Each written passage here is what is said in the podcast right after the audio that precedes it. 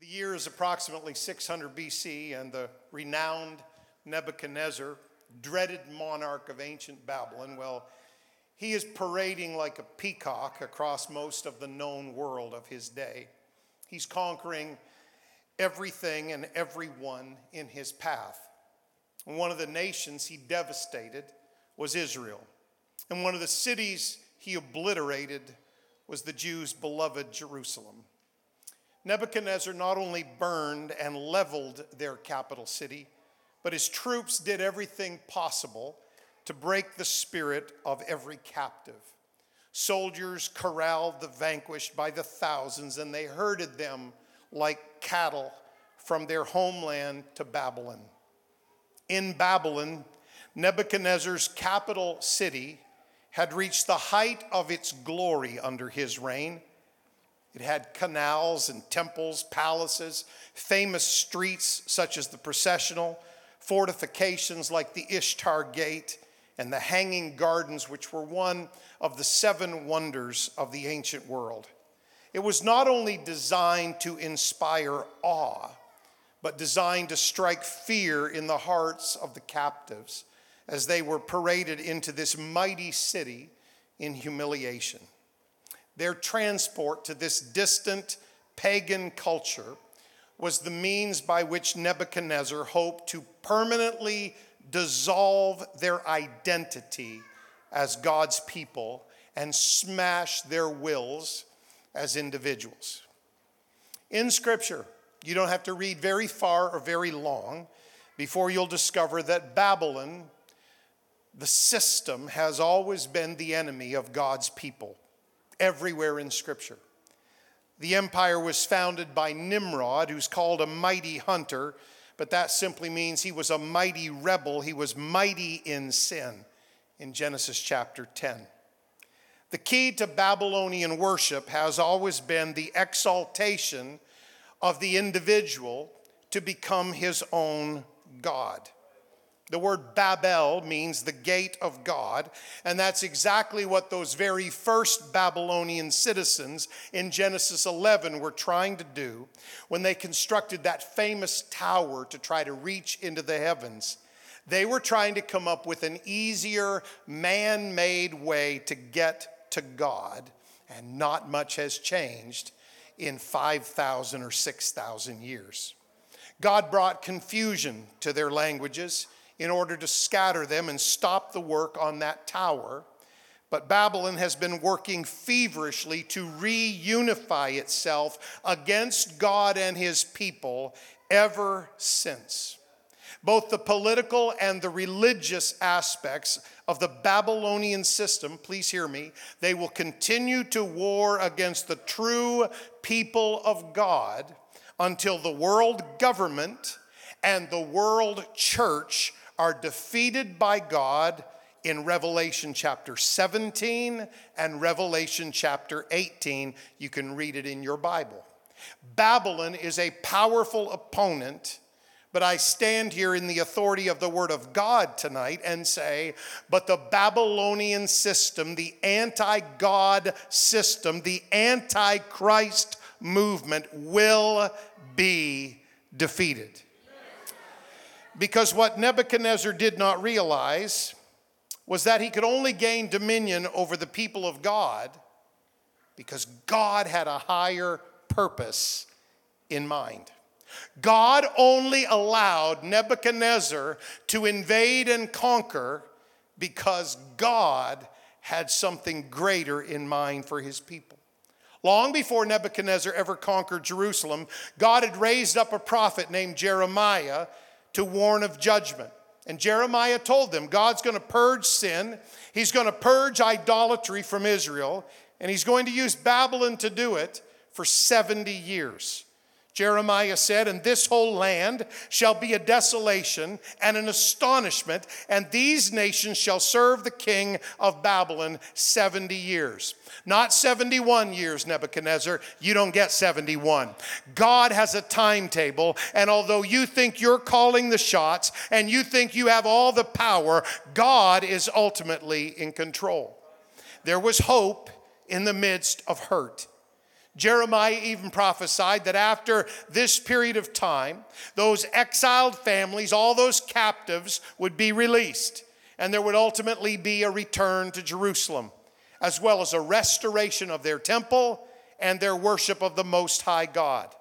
For thus saith the Lord that after 70 years, not 71, Nebuchadnezzar, you don't get any extra time after 70 years be accomplished at Babylon, I will visit you. I will perform my good work toward you in causing you to return to this place. Now, you thought this next verse was just a nice verse for a little fridge magnet, but no, this was about the captivity and the restoration of Israel. For I know the thoughts that I think toward you, saith the Lord, thoughts of peace and not of evil, to give you an expected end. God said, although everything is in turmoil right now, although you are in trouble right now, although you can't see an answer or a way out right now, don't mistake that for thinking that God has some evil agenda against you. God may have allowed it to come in your life, but it came to pass pass. God may have allowed it in your life, but it did not come to stay and thwart your destiny. God only allowed it because while the devil is feverishly playing checkers, God is playing chess and he's got him outwitted, outgunned, outmaneuvered, and outmoved every single time. God said, I know what I'm thinking toward my people. I'm not thinking evil toward you.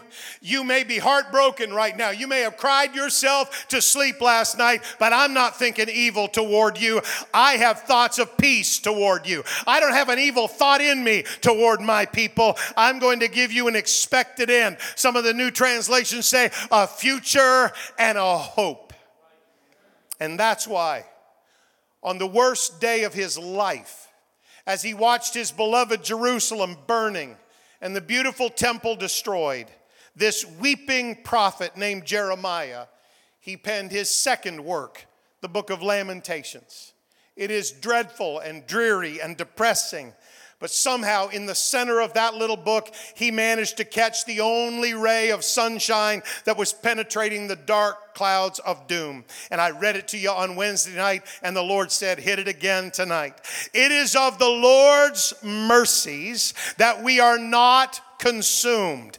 Because while your strength may be gone and your energy may be fading and your emotions may be rubbed raw right now, His compassions fail not. You say, I can't hold it together. God said, That's okay. I'm holding you up. I'm holding you together. His compassions fail not. And on the worst day of his life, watching Jerusalem in flames, Jeremiah wrote, Your mercies, God, your compassions compassions are new every morning. Great is thy faithfulness. People may have let you down, friends may have turned their back on you, but there is a God who is faithful to you every day of your life, no matter what has unfolded in your life. So here's what Jeremiah learned throughout all of that mess. He learned that the trial was allowed by God. It was allowed by God. Your trial is allowed by God. He didn't cause it, but He allowed it. But Jeremiah also learned this that while the trial was allowed by God, the trial was limited by God. The devil can't just do whatever he wants with us.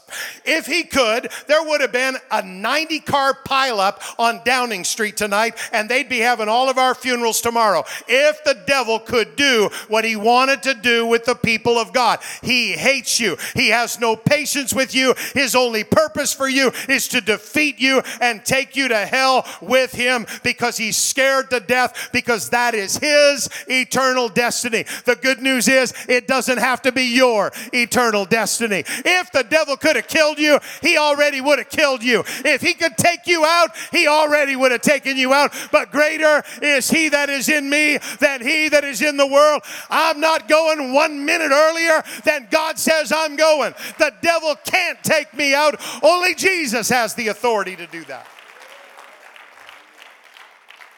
Jeremiah learned the trial was allowed by God but the trial was limited by God. He also learned this that the trial could not thwart God's purpose.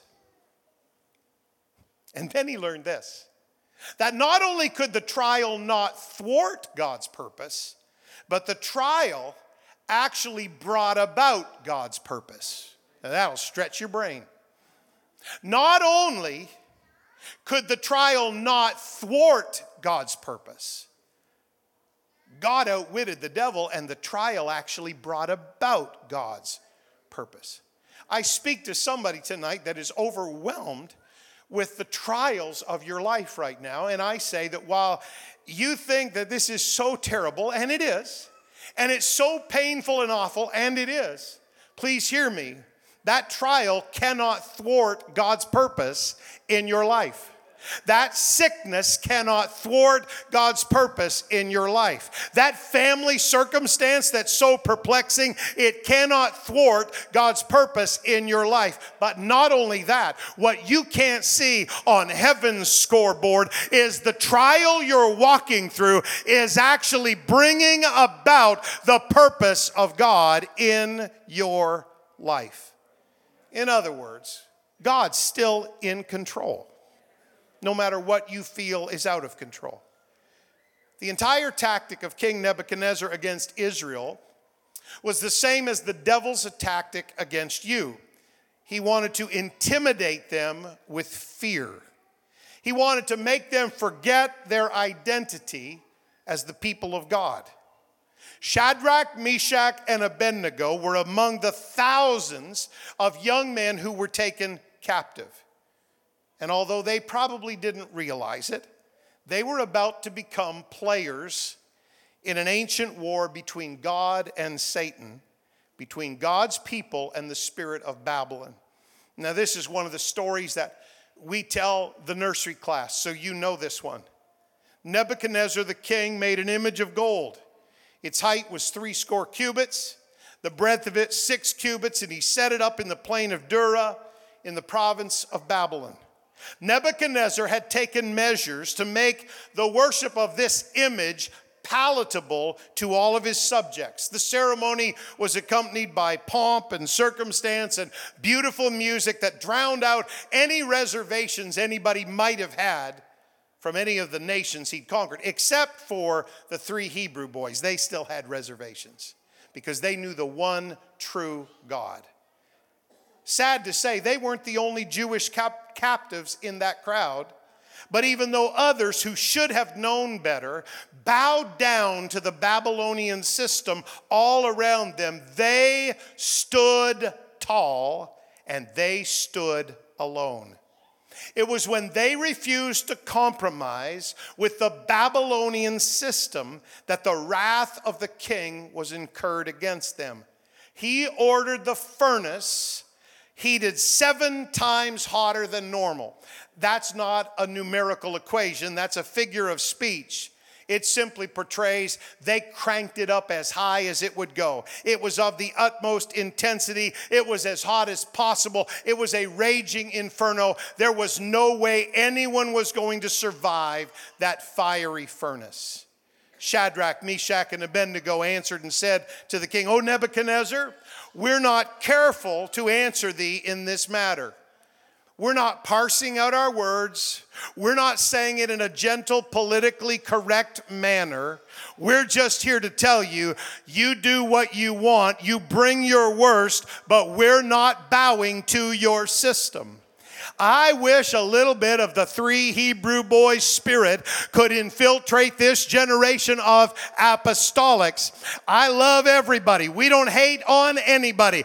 But when it comes to the world system that wants us to bow down to all the nonsense and all the logical fallacies that are being perpetrated on our culture, the answer of the church is we're not even careful to answer you in this matter. We just say, no, we don't bow to that. If it's not in this book, we don't subscribe to it. So we're sorry, but sorry, not sorry. We're not going to bow. If it be so, our God, whom we serve, is able to deliver us from the burning fiery furnace, and he will deliver us out of thine hand, O king. Now that's confidence because all the odds are stacked against them. These are three young men against hundreds, perhaps thousands of guards in Nebuchadnezzar's army. They're up against the wrath of the entire Babylonian system, the empire of the day that has conquered the then known world. They have no resources, they have no strength, they have no clout. And yet their answer is Our God, whom we serve, is able.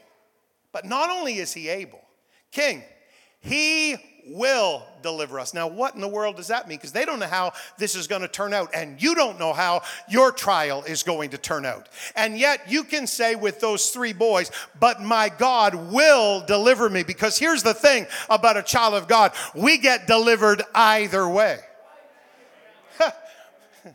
you can't lose. You get delivered either way. Either God is going to give you a miracle and heal you of every sickness, and you're going to live a good long life, or sickness is going to catch up with your human, frail body, and sickness is going to take you out. And to some people, that's terrifying, but to a child of God, that's a doorway to a greater life. So here's the thing either way, the Lord's going to deliver us. I'm not sure you believe that like you should believe it. But either way, we get delivered. Either way, we have victory. For those of you that are suffering sickness, I hate it. We're praying against it. We're going to keep believing for you. But here's the thing you get healed either way. You either get healed here and we have a great celebration, or we see you over there and we have an even greater celebration. Either way, you get healed. Either way, you get victory. Either way, you're delivered. Either way, God answers your prayer. oh, there's one more verse here. But if not, if God doesn't do what I'm praying for, if God doesn't do what I'm hoping, if God doesn't do what I'm dreaming about for my family, if God doesn't answer my prayer, but if not, public service announcement be it known unto thee, O king, that we will still not serve your gods, and we will still not worship the golden image which thou hast set up. In the face of the most incredible intimidation and fear, their immortal declaration is this We know God is able to deliver us, but if he doesn't, but if not, we still will not bow. We're not afraid of your campfire. We are not terrified of your little furnace. If not, our God is still going to take us out of your hand one way or the other. Either we come out of the fire and you're amazed, or we burn up in the fire and we're amazed when we get to God's heaven. Either way, we win. Now, they did not know. We look at Bible characters, it's amazing. They're, they're, superheroes, they're 10 feet tall, they wear red capes. They were normal, average, ordinary, everyday people. They did not know the miracle that God was going to perform. They did not know whether He would honor their request before a heathen king. Listen, but it did not matter to them because they still weren't going to bow regardless. Some people today say, Well, I'll serve God if He helps me, or I'll serve God if He heals me, or I'll serve God if He delivers me from the pain of my situation. And some people think that Christianity is one more self help program, and so they try it for a few weeks, and if it doesn't solve all their problems, and if it doesn't make everything better, then they just kind of quit. They've missed the entire point. I'm not serving Jesus because He makes everything better. I'm serving Jesus because He's God and He saved me from my sin, and I'm going to a place where everything is better for all eternity. That's why I'm serving Jesus. Now, the reality is, in almost every area of my life, He's made things exponentially better. But that's still not why I'm serving Him. And if that's why you're serving him, then you come to a situation that knocks you down and you're afraid and you're quaking in your boots and you're not sure which way you're going to go. But for a child of God serving Jesus for the right reason, your answer is always, but if not, it doesn't change anything. I'm praying for God to heal me. I believe God can heal me. I go to a church where they pray for me. I go to a church where they believe God can heal me. God's healed other people. He's no respecter of persons. The odds are God's going to heal me by his miracle working power. But if not, I'm not changing how I serve God. I'm not even breaking my stride in worship. I'm still going to show up. I'm still going to lift my hands up. I'm still going to raise my voice up. And I'm still going to give God praise. But if not, it really doesn't matter. God's people walk through the fire whether it hurts them or not because they know that God is in control. She's a, a blogger, uh, writes some beautiful things. Her name is Kimberly D. Henderson, and she actually wrote this back in 2017, but in recent months, maybe the last year, it's kind of recycled around the internet. And I really like what uh, Mrs. Henderson wrote here. It's called I Would Have Pulled You Out. I would have pulled Joseph out, out of that pit, out of that prison, out of that pain. I would have cheated nations out of the one God would use to deliver them from famine.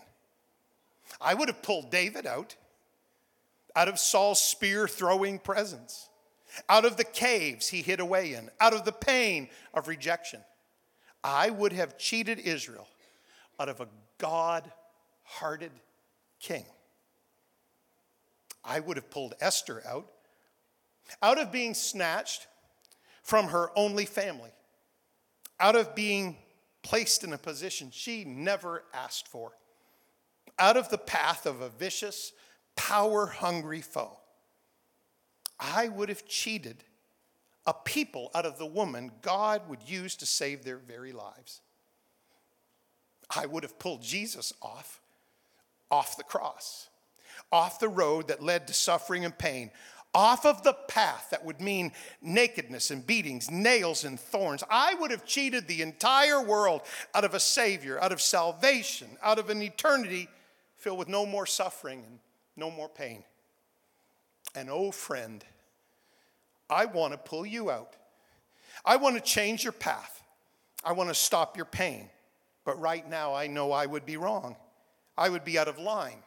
I would be cheating you and cheating the world out of so much good because God knows. He knows the good this pain will produce. He knows the beauty this hardship will grow.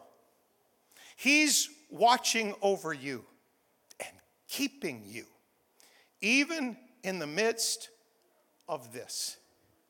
And He's promising you that you can trust Him, even when it feels like more than you can bear.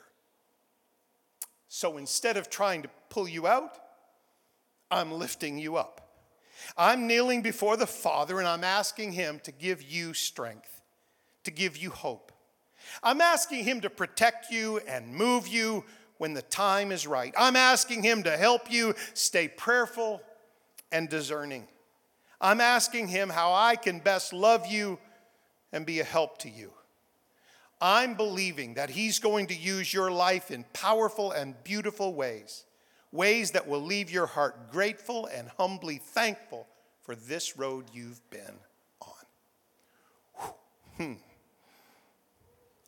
but if not. It was when Shadrach, Meshach, and Abednego were willing to enter the fire without any assurance of deliverance, it was then that the miracle happened. The men who threw them into the furnace were slain, the fire didn't touch them. Up in heaven, God looked down and said, My goodness, those are brave boys.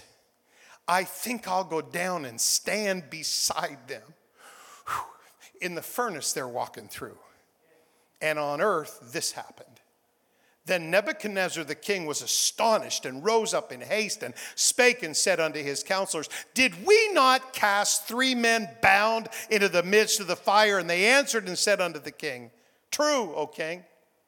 He answered and said, Wait a minute.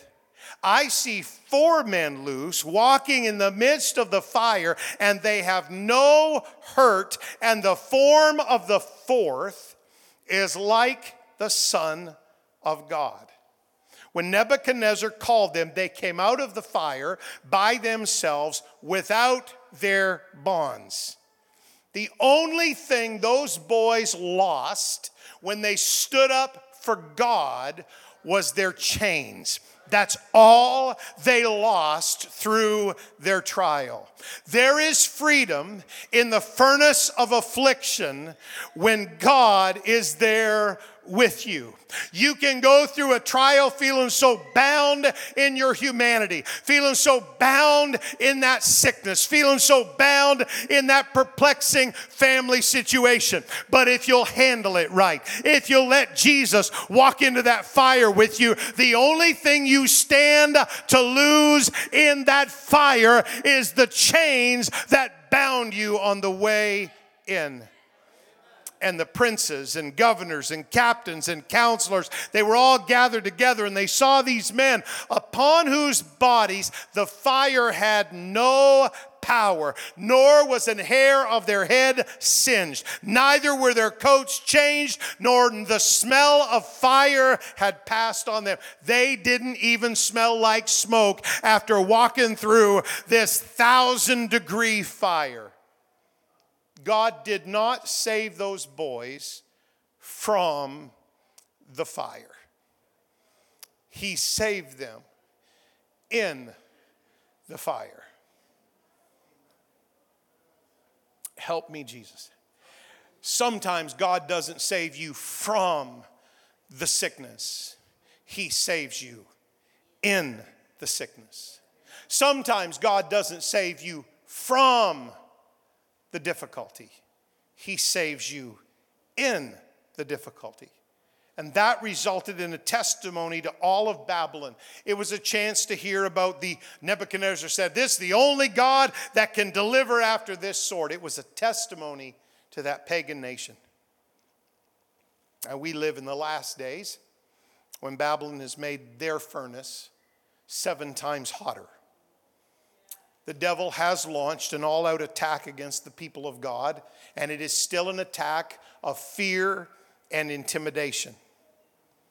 I cannot guarantee you that your life, your body, your health, your mind, your family, your home, your marriage, your children, your possessions, your finances, your friends, or your comfort I can't guarantee you that none of that is going to be not be viciously attacked by the enemy.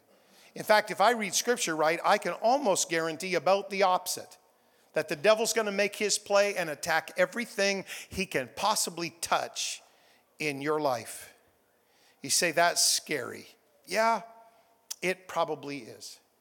And why is the fire so much hotter today? It's because the devil knows that his time is short. He is a powerful opponent, brothers and sisters. He's vicious. He doesn't play by any set of rules that I know of. But he labors under one crippling fact he's facing down a dreaded sentence of eternal imprisonment without any possibility of parole. He works under the terrifying reality of hell every moment of his existence and he knows something that you may have forgotten. Right now, in our generation, is his last chance to wreak havoc against the people of God. And that's why his wrath is so stirred up against you. He hates that you're serving Jesus. He hates that you're in church tonight. And oh boy, did he hate when people broke out of their seats and got worshiping. He hates that environment. You are his worst nightmare. And so it's no wonder he attacks you. And there's a lot of attacks right now. Twice today, we've prayed for our friend, Sister Lynn is here, and she ministers in Guatemala. We prayed for our friends in Guatemala, the national church. They, they, they've had so many ministers die of COVID 19. They don't have the medical system we do. they don't have the living conditions that we do. It's a, uh, so many people in that nation live just at the poverty line or below. And today, another elder minister died. Yesterday morning, it was the president of their work. They're, as you heard Pastor Matt say, they're concerned about the secretary of their work. And it, you just say, God, why? Why in the world is this allowed to happen? Why?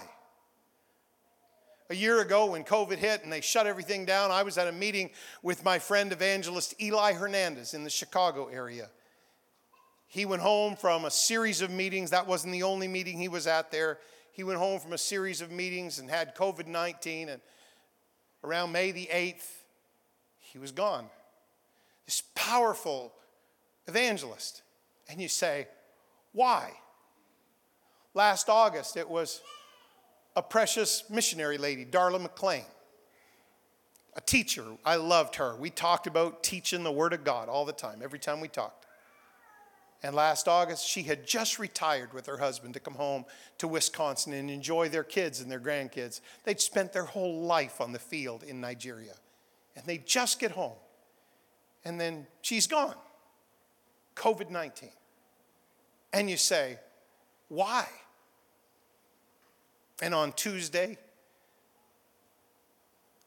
our friends, the Trimbles, will commemorate the life of their 35 year old son and the assistant pastor of their church, and one of the finest young men, and one of the most dedicated worship leaders, and a terrific songwriter and musician who recorded music. And, and Anthony Trimble's funeral will be on Tuesday, and he's was 35, and cancer took him.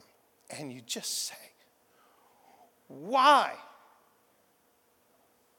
But if you're a child of God, in the middle of the tears and in the middle of the misunderstanding or not understanding or frustration or there's some other voice raises up inside of your spirit because the devil would like to use any of those circumstances and a thousand circumstances represented by all you people. He'd love to use those circumstances to make you question God and give up on your faith and walk out the door of the church and never come back. He would love to do that. But if you're a child of God, there's another voice.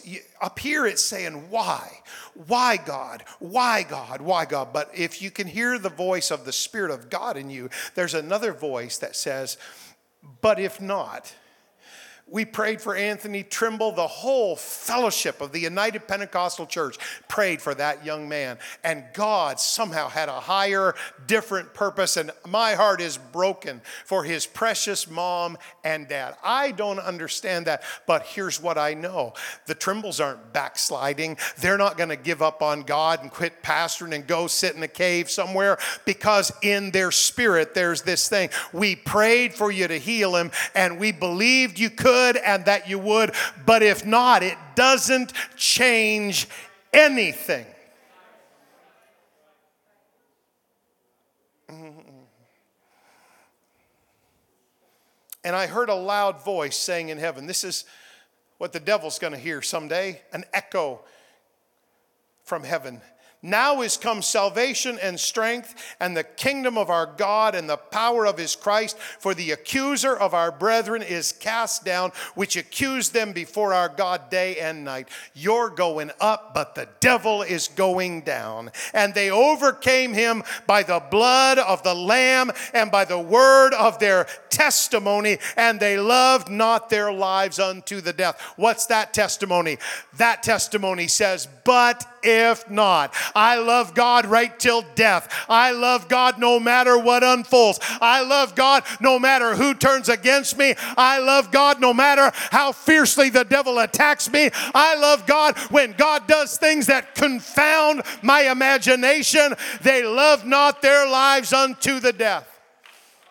The point of the story is not how the Lord delivers me. But you got to get this the point of the story is not even if the Lord delivers me.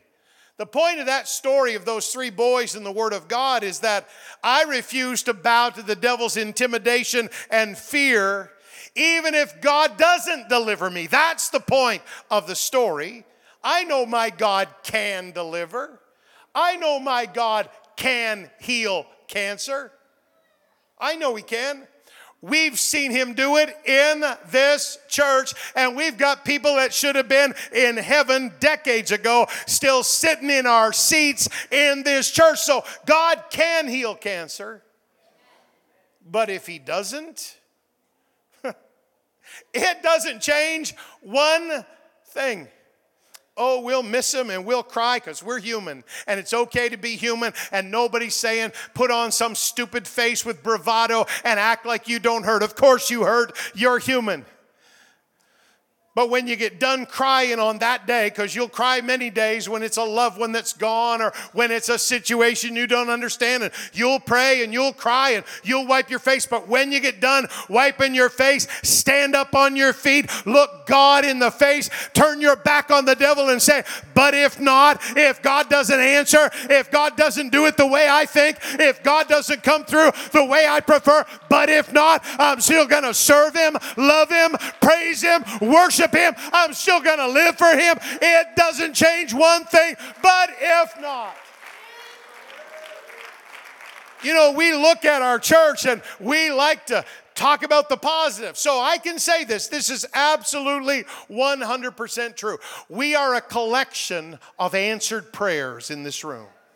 Anybody say amen? We're a collection of answered prayers. We've all had prayers that God answered, but can I say the other side?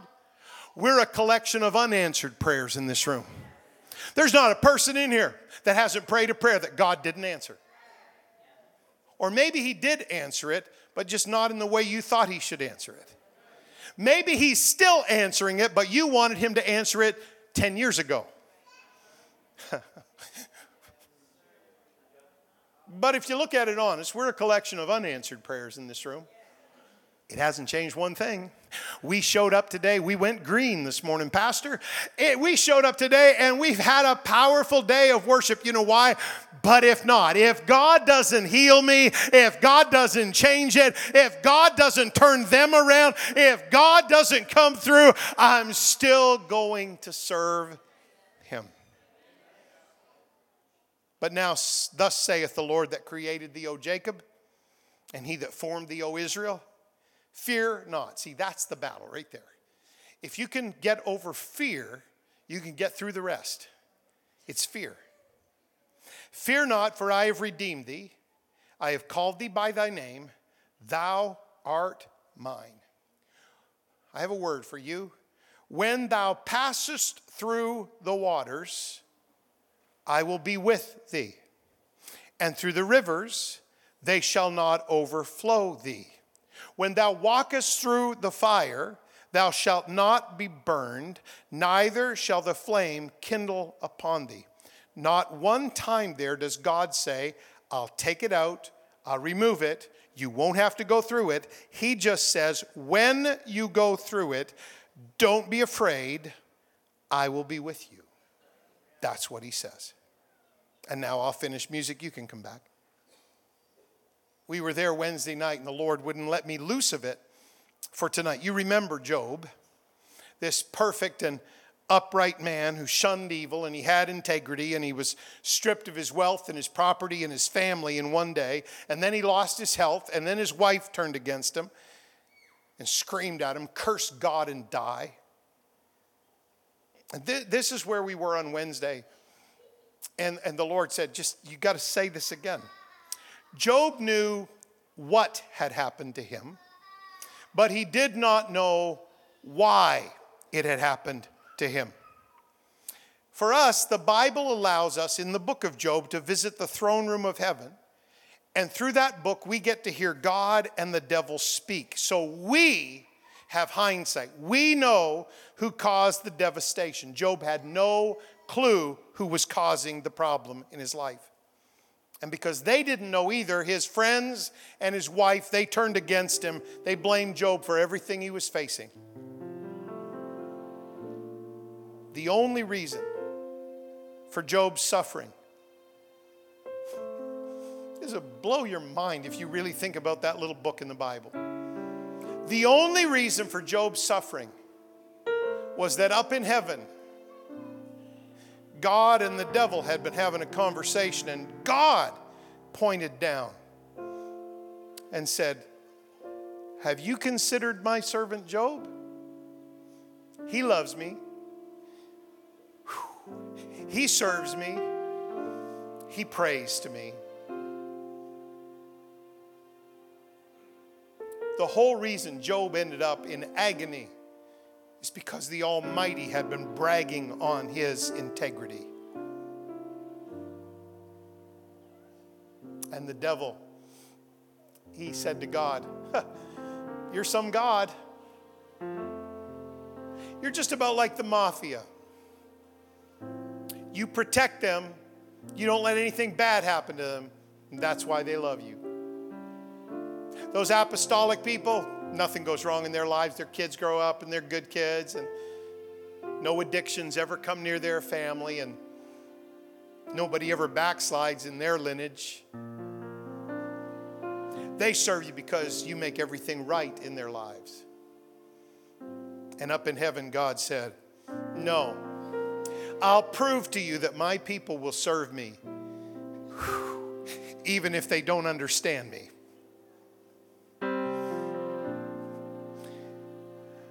The whole reason Job's life fell apart is because God knew that Job had his relationship with God together. Now, now, you won't understand this,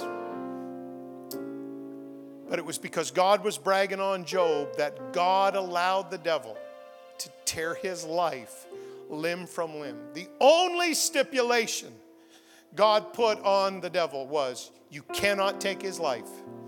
You can take his health, you can take his wealth, you can take his houses, you can take his lands, you can take his crops, you can take his animals, you can take his friends, you can even take the love of his wife. You can take it all. You cannot take his life. Why, God? Because when you get done taking everything away from him, I'm going to show you, devil, that with his last breath and his last bit of strength, he's going to lift up gnarled, weakened arms, pocked with all kinds of disease, boils, and sores.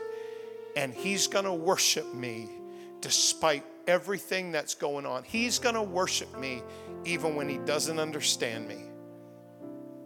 God dared the devil to do it, and he did. The only reason for Job's suffering was to silence the accusations of hell and to shut the mouth of the devil and to prove that a righteous man or woman would honor God even when they lost everything. Job's trials had nothing to do with sores and boils. They had nothing to do with lost houses and lands. They were a battle in the heavenlies, and Job just couldn't see it. And my favorite part of the story, and I'm, I'm, I'm, I'm almost done. The devil said, God, it's not fair. You put a hedge of protection around Job. Of course, he worships you. Of course, he serves you. Of course, He loves you. God said, Tear it down. So the devil gleefully ripped down every brick of the hedge that God had put around Job all the blessings, all the provision, all the wealth, all the health. And the devil just joyfully ripped out every brick and cast it aside and watched Job begin to suffer and his life begin to go into upheaval and everything began to turn upside down. And about the time the devil reached for the last brick to pull it out of the hedge, he noticed something he hadn't before. That inside the hedge that God had built around Job, there was another hedge.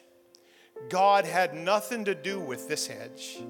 This was not the hedge that God built, this was the hedge that Job built. And Job's hedge is summed up in Job's words Though he slay me, yet will I trust in him. But I will maintain mine own ways before him. What are you saying, Job? I'm saying, but if not, if God doesn't turn it around, if God doesn't restore everything that I lost, if God doesn't do what I think he should, I'm going to maintain my course. I'm going to maintain my ways. Even though he kills me, I'm still going to trust him. Don't you think Job had it easy? He said, I go forward. He's not there. Some of you have been there. I look backward. I can't perceive him. On the left hand, the scripture tells me he's working. He never stops working. We sing it, but I can't behold him. He hides himself on the right hand, and I can't see him. I can't control what God does.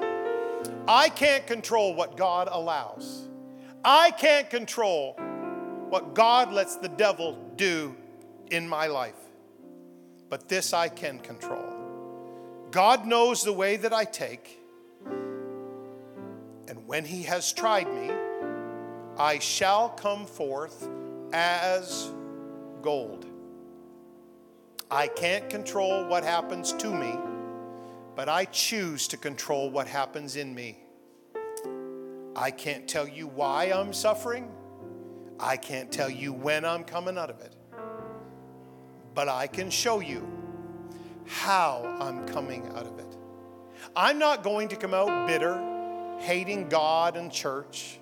I'm not going to come out backslidden, so twisted and so cold and so distant. No. When He has tried me, whenever it's over, I'm coming forth as gold.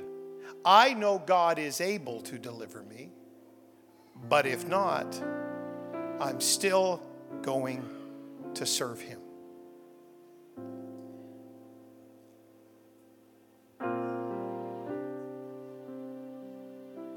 So I say to somebody tonight, your trial is allowed by God, not caused, but allowed by God.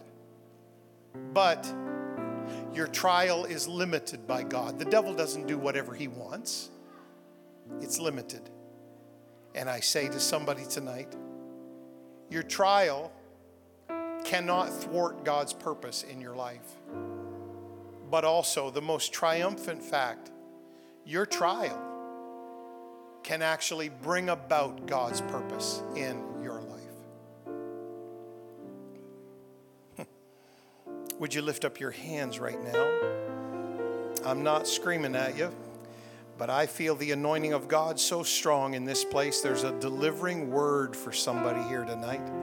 So if you just lift up your voice and catch the word of God as it goes by you, uh, I don't mean a whispered, lifted voice. I mean lift up your voice right now and pray.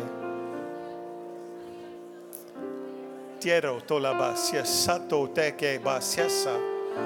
E toreba bate la kiosa babatora bahate bosha. Mendo tola babatia taraboshe sabaha. Ela botora bahashe sabaha.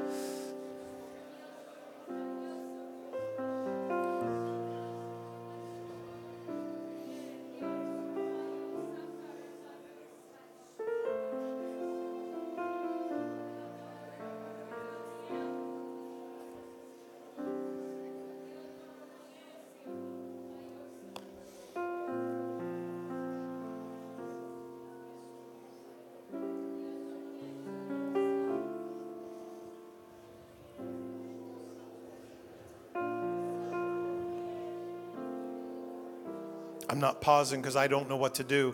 I'm pausing because I'm waiting for us, this great church, to just catch the wind of the Spirit that's in here. Just and, and you'll do that by just kind of lifting up your worship. There's there, there's a healing word in here for somebody tonight.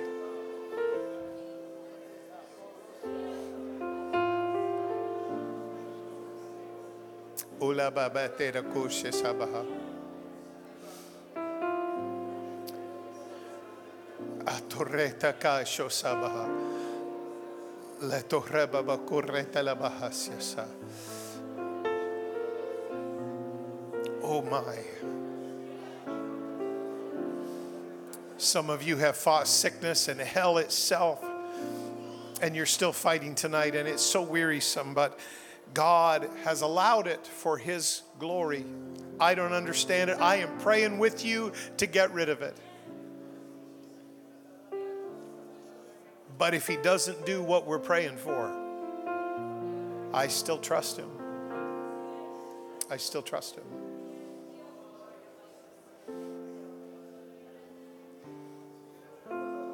There, there's an there's an updraft in the spirit if you can just catch it would you lift your hands like like like wings like you were about to jump off a cliff with a big kite strapped to you and uh, that's the only way i know how to describe it there's an updraft in the spirit that wants to lift you up above your struggles tonight and lift you up above your troubles and lift you up above your trial and your sickness. And I know it's occupied such a major place in your mind, but God wants to catch you and just lift you up above that for a moment tonight.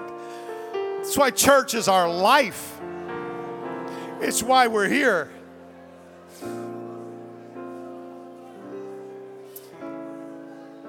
I know your hearts heavy and I know your mind is confused and I know your emotions are struggling and I know that you're hurting inside. I know that. But but if you could see it, it's the determination to say if God doesn't do it the way I think he should, I'm still to serve him. You're more likely to get a miracle saying that than you are saying just about anything else. You're more likely to walk into your healing when you make up your mind, but I'll live without my healing if I have have to. Watch me, devil. You're more likely to see that backslider come home if you make up your mind.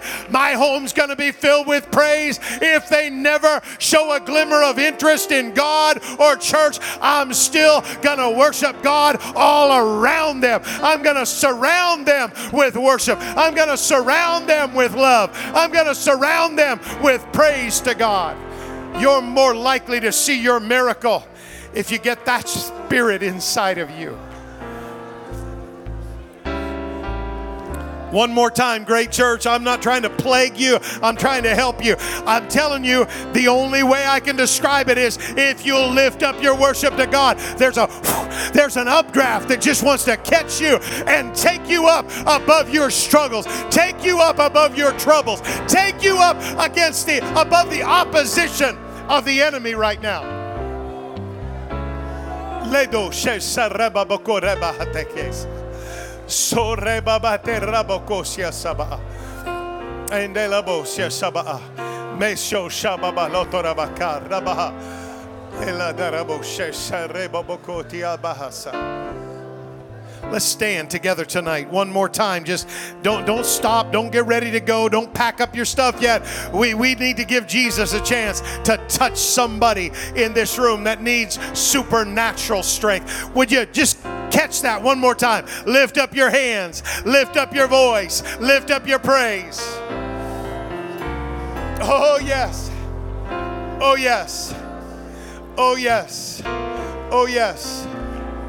Oh, yes. Oh, yes. Oh, yes. Oh, yes. Oh, yes. Oh, yes.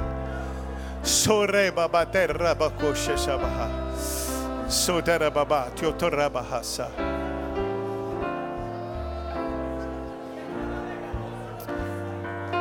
They're going to begin to sing. Let's begin to fill the altar tonight. We have the liberty to do that today. It's been so beautiful to see all day long. Let's fill the altar tonight. Now, when you get here, don't bury your head and cry because we're not here. We're not here to say, God, I'm in trouble. God, I don't know what to do. God, I'm bewildered. That's not what we're here to say. What we're here to say right now is, God, I don't see the answer coming, but it's not affecting my praise. I don't see the answer coming, but it's not affecting my worship. But if not, I'm still going to praise you. But if not, I'm still going to worship you. But if not, I'm still going to be victorious. Thank you, Jesus. Thank you, Jesus. Yes, yes. All of you wonderful people that are in the altar, could you just take one more step? If you're in an aisle, just just come because there's still people in the aisle and we need God to be able to touch them. They need to be among you tonight. Not asking you to crowd anybody, but just fill in this altar tonight. This is so beautiful to see. It's been so long. It's been so long. Now, some of you are walking through stuff that you don't understand, and some of you are walking through stuff that you would not wish on your worst enemy, and you hate it, you despise it, you're burdened by it. But here's why we're at the altar tonight to say three words God, but if not, I believe you can, but if not, if you don't heal me, I'm still going to worship you. If I don't see any difference when I get home, I'm still going to praise you. You're more likely to get your miracle by saying, that than just about anything else.